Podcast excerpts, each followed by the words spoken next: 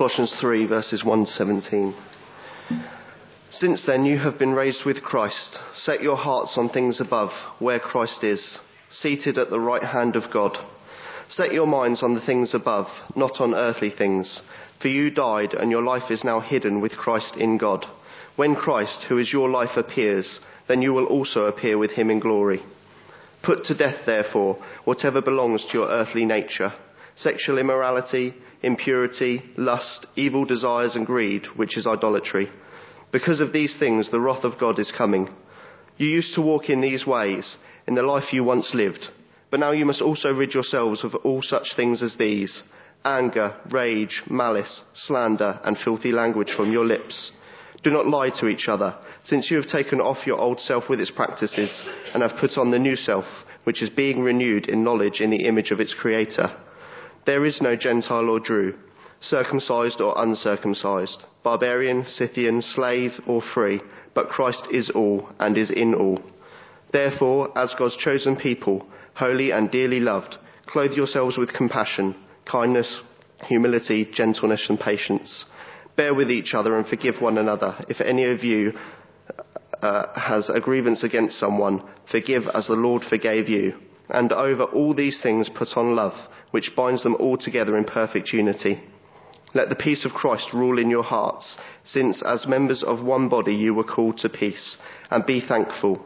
Let the message of Christ, Christ dwell among you richly as you teach and admonish one another with all wisdom through psalms, hymns, and songs from the Spirit, singing to God with gratitude in your hearts. And whatever you do, whether in word or deed, do it all in the name of the Lord Jesus, giving thanks to God the Father through him.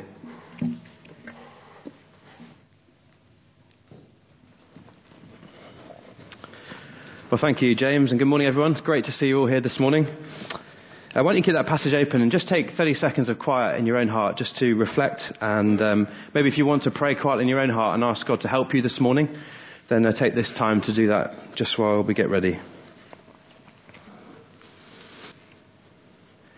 Great. Well, can I uh, begin with a question this morning? This is a question to everyone. Um, question that I'm sure you've asked at some point in your life. If you haven't, it's worth asking. Question is, what difference does your faith make?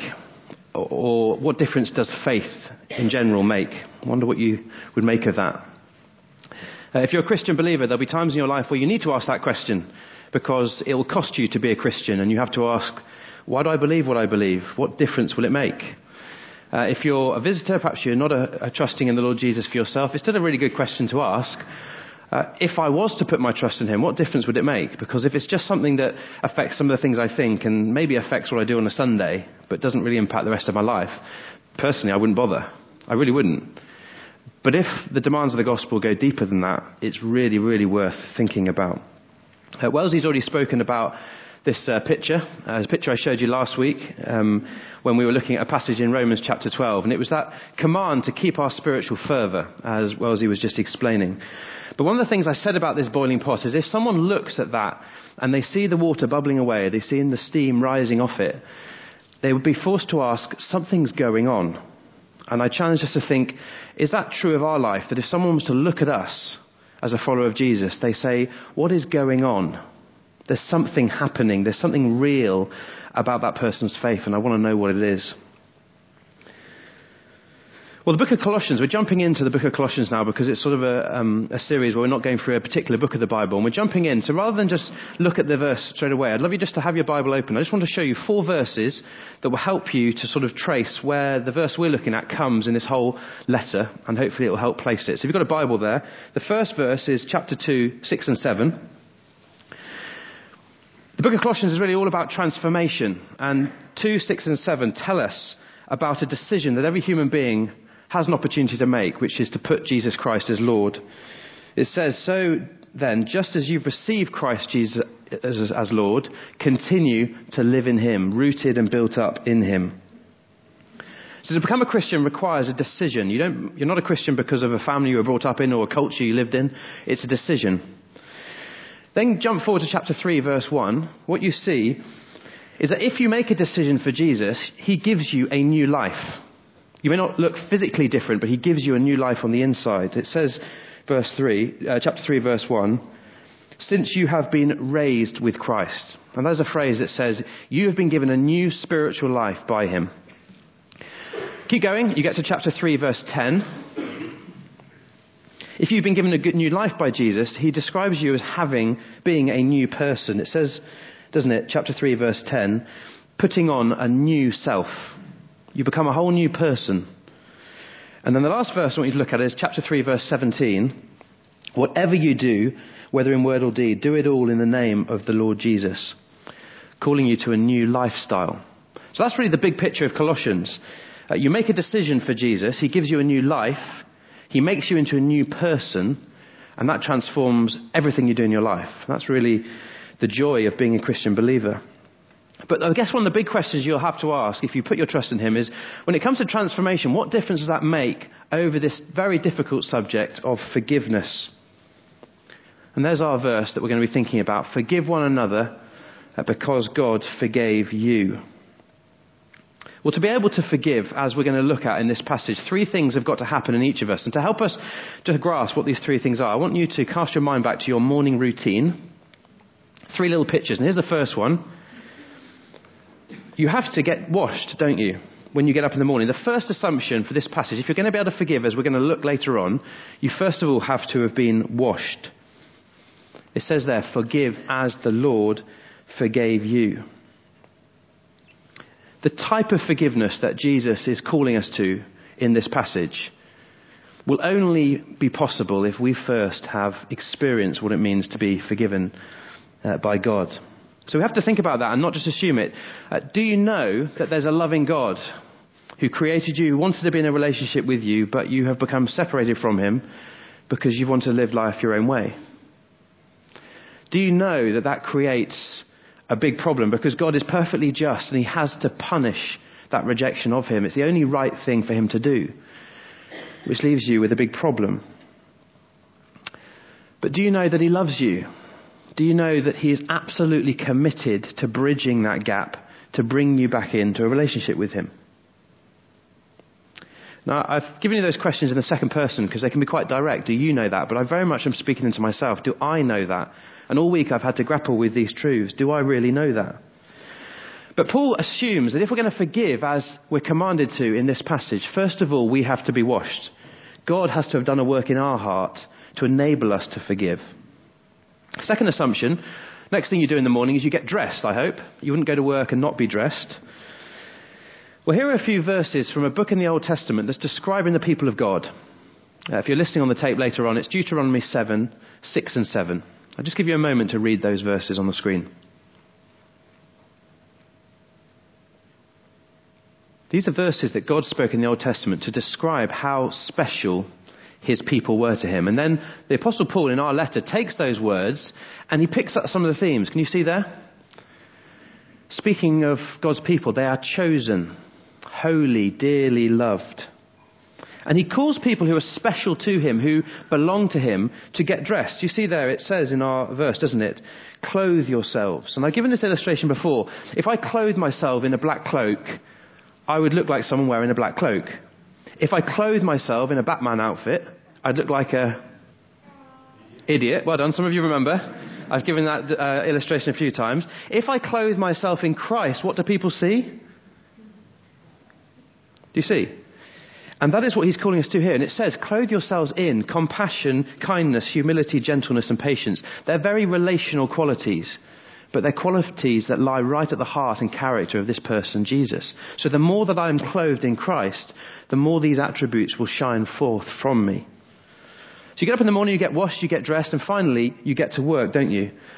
Simply, when you've grasped the depth of how much God loves you, and the significance of the new clothes that he places on you, then suddenly the whole of your life takes on a whole new significance because the work you're called to, not just paid employment, but your whole life, flows out of those two core truths.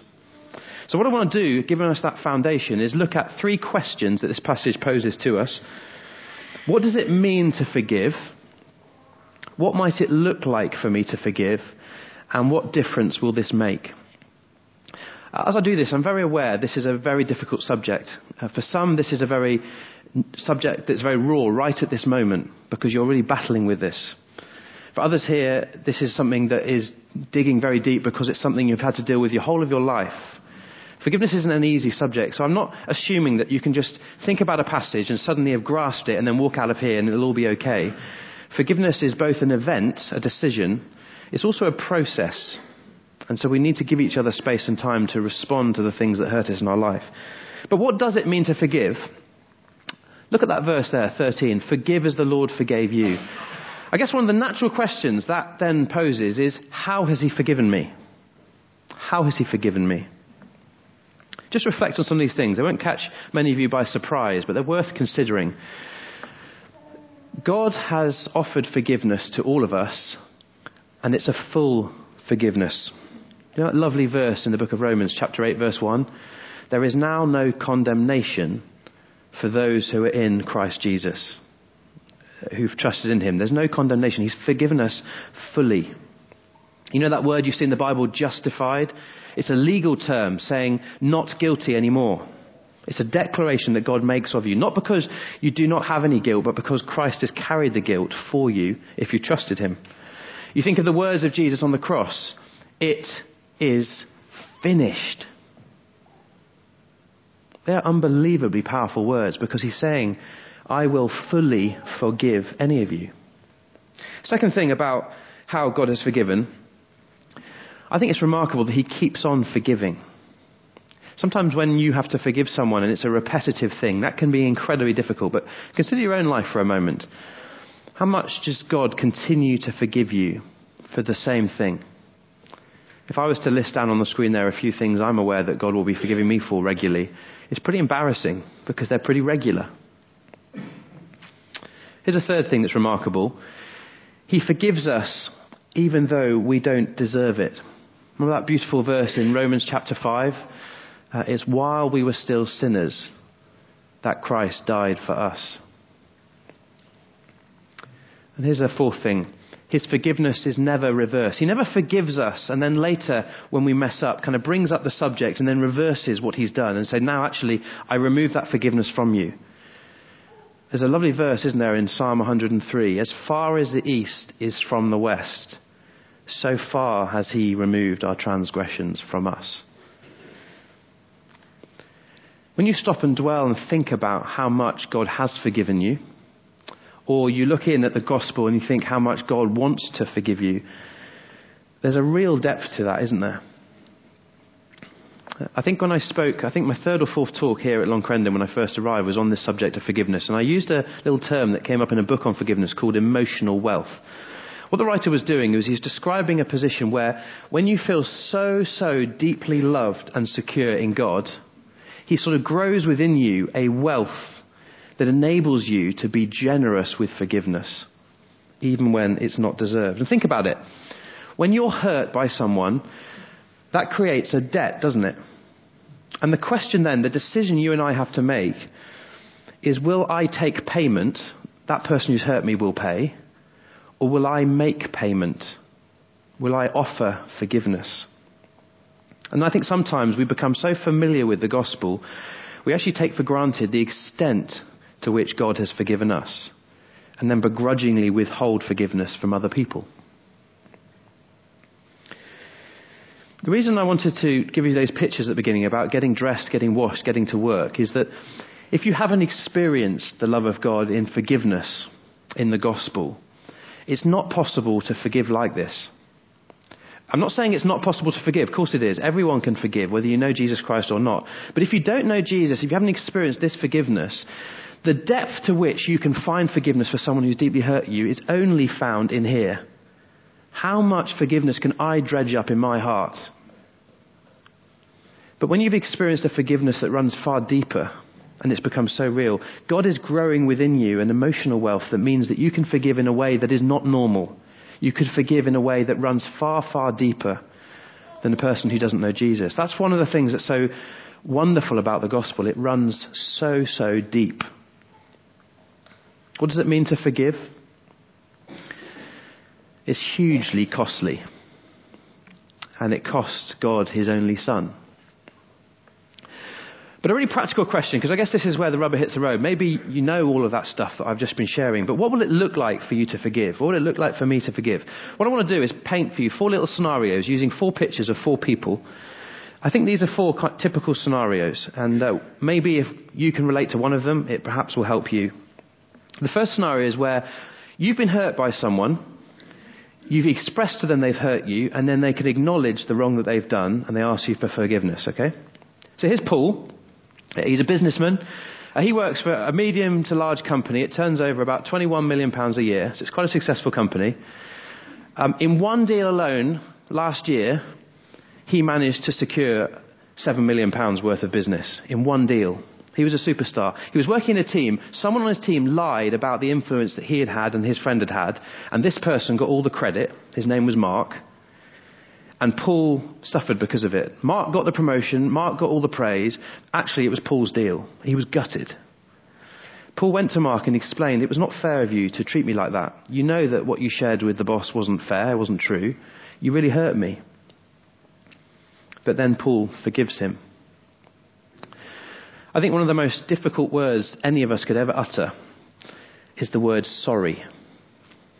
Think about it last time you hurt someone it's unbelievably hard to say sorry, isn't it? You have to dig so deep to find those words. It's actually also unbelievably hard to accept someone when they actually genuinely are sorry. Because every bit of you wants to sort of drag them through the dirt, make them feel worse for what they've done.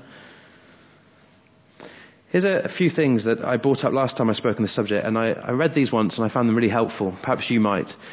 To truly forgive means there'll be no revenge. I'll never bring up that issue with the person who's hurt me again. It means no gossip. I'll never bring up that issue with another person. You can imagine if Paul forgives Mark, completely dealt with, and then Paul's having a coffee with James. God, James, you wouldn't believe what Mark did to me the other week. No, if he's been forgiven, he's been forgiven. You don't bring it up with someone else. And this is the last one no bitterness. You don't bring it up with yourself. Forgive as the Lord forgave you. How has He forgiven me? Well, He's forgiven me when I didn't deserve it. And when someone comes to you and can acknowledge the wrong that they've done and ask for your forgiveness, it's never right to withhold forgiveness if it's genuine. But here's a second scenario, and probably one that's more painful. This lady is called Iris. This is a situation where you've been hurt and the other person shows no remorse. This can be unbelievably painful and difficult. Iris is um, a bit older than in this picture. She had three children. Her husband died of cancer in his early 40s, so she effectively was a single mum. They had children a bit later. And she brought up her three children on her own. Really difficult life. Her oldest um, became a single mum as a teenager, very troubled background. It's kind of slightly off the radar now, has very little contact with Iris. The middle son, very faithful. The youngest son has got caught up in the rat race in London. He's earning a ton of money, has no time for his mum. His mum now is getting older. She's struggling with ill health. She desperately needs her children to help her. And she's explained how much she needs their care and love. But they don't get it. They don't see the hurt they've caused. They're not really bothered. The middle, the middle son is interested, but the older daughter has gone off her own way. The younger son's just too busy. Iris is hurt, but the people who've hurt her aren't showing any remorse, not doing anything about it. Why is this particularly hard? Because when you've been hurt, you're screaming for justice, aren't you? And rightly so. That's not fair. They've hurt me and it's costing me. I'm having to pay, and they're not acknowledging the hurt that they've caused. It's not fair. This is where we need to understand that forgiveness is not so much a feeling as an act of the will. I said earlier, it's both an event and a process because we have to make a decision in our mind, I will forgive. And then it may well be a process through a long period of time, particularly if the hurt that's been caused and the person hasn't sought to reconcile. It digs deep and it continues to dig deep, and the repercussions live with you for days. And there are people in this church for whom that is true. And it's not easy. Remember, forgiveness is not excusing what has been done. Remember, forgiveness is necessary because there has been wrong. But here's a, here's a theological truth. It's a bitter, to, uh, a bitter pill to swallow. And as I said at the beginning, it's not that you just hear this truth and then, oh, I've got it, respond. Sometimes these things have to be worked through in your heart.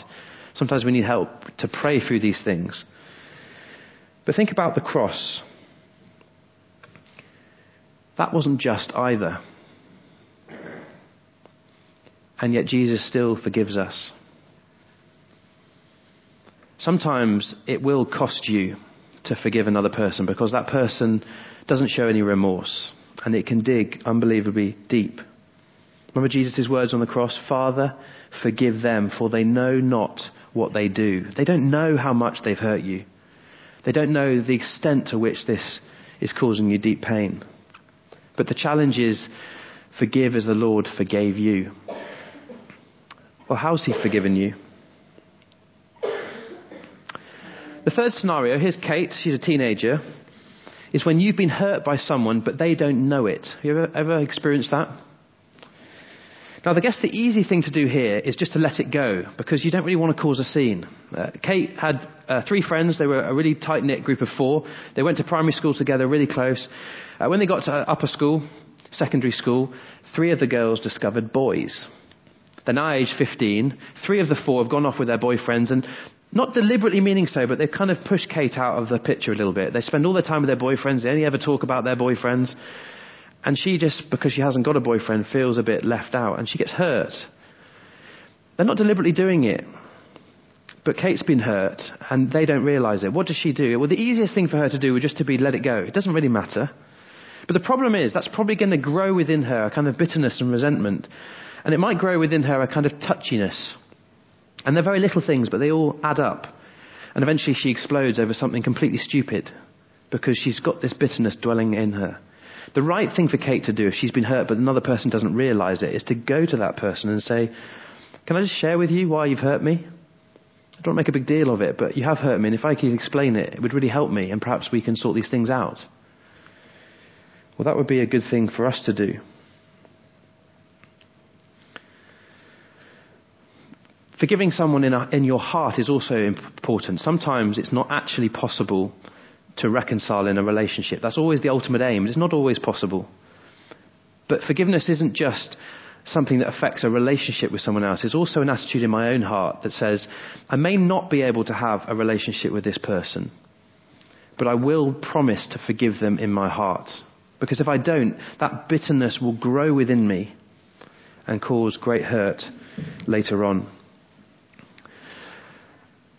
Sometimes there are very difficult situations, perhaps uh, situations of abuse.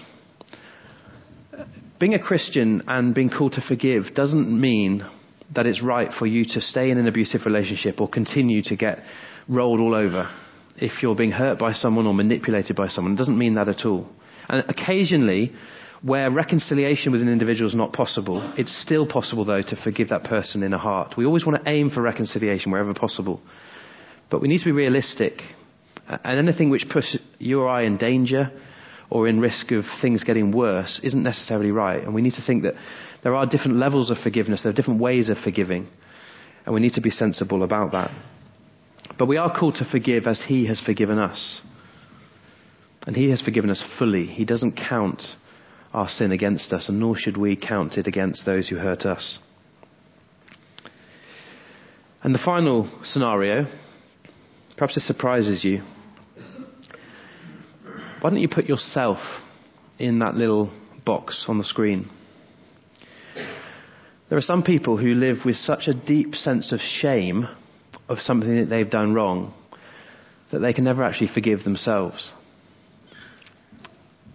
Have you ever thought about that before?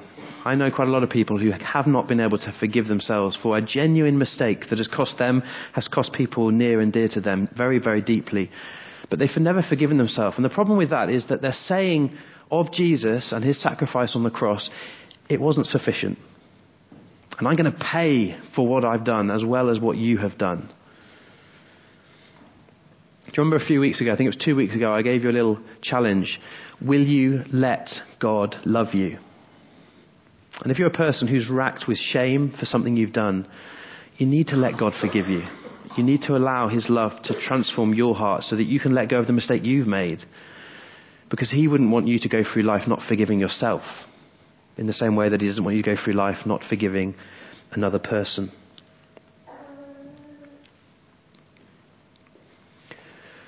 Well, final question what will all this achieve?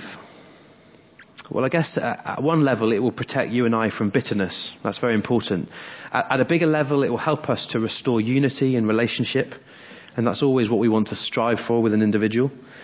But I don't know if you notice in our passage, the whole thrust of this passage, the whole context in which it's set, is a context of unity. Do you see there, verse 14? Have a look down. Over all these virtues, put on love, which binds them all together in perfect unity. Let the peace of Christ rule in your hearts, since as members of one body you were called to peace, and be thankful. What the Bible is teaching us is that the aim of forgiveness isn't ultimately a ceasefire, just till the next time when you go at it again. The ultimate aim of forgiveness is a restored relationship. And if it's not possible for that restored relationship with the person who's hurt you, it's always possible in terms of a restored relationship with God. And that is what we should all be seeking. But why unity? Why unity? Partly because it's one of the best ways to reflect the character of God. God exists as unity in diversity Father, Son, Spirit, but one. And we are a diverse group in church, but we are one. And it's very, very powerful when we're able to forgive because it's a reflection of Him. Secondly, unity because it's the best way to honour Him. Do you notice verse 12, which we looked at at the beginning? You are a chosen people. If you've been forgiven, you're special to God. Not because there was something in you that was special that meant He forgave you and not someone else, but He has set His love on you and He's enabled you to ask for His forgiveness. And in that sense, you have been chosen. He's called you to Himself. You've become a daughter or a son of His. And He wants you to forgive as He has forgiven you. And finally, unity because it's the best way to proclaim the gospel to a broken world. Remember that picture of the boiling pot? If that wasn't boiling, it was just flat water, you'd look at it and go, it's just water, it's not doing anything. But when people who don't know Christ see in this church community people loving each other and forgiving each other, particularly when it really, really costs, when it really hurts, they'll see this water bubbling up. They'll see the steam, they'll see the movement of water. And they'll say, there is something very powerful that is enabling that because left to themselves as human beings, there's no way they'd be able to forgive like that. But the gospel is enabling something that is not normal. And that is a very powerful witness. Friends, I know that forgiveness is difficult. I haven't experienced what some here have experienced. For some of you, forgiving will be far harder than some of the things I've lived through.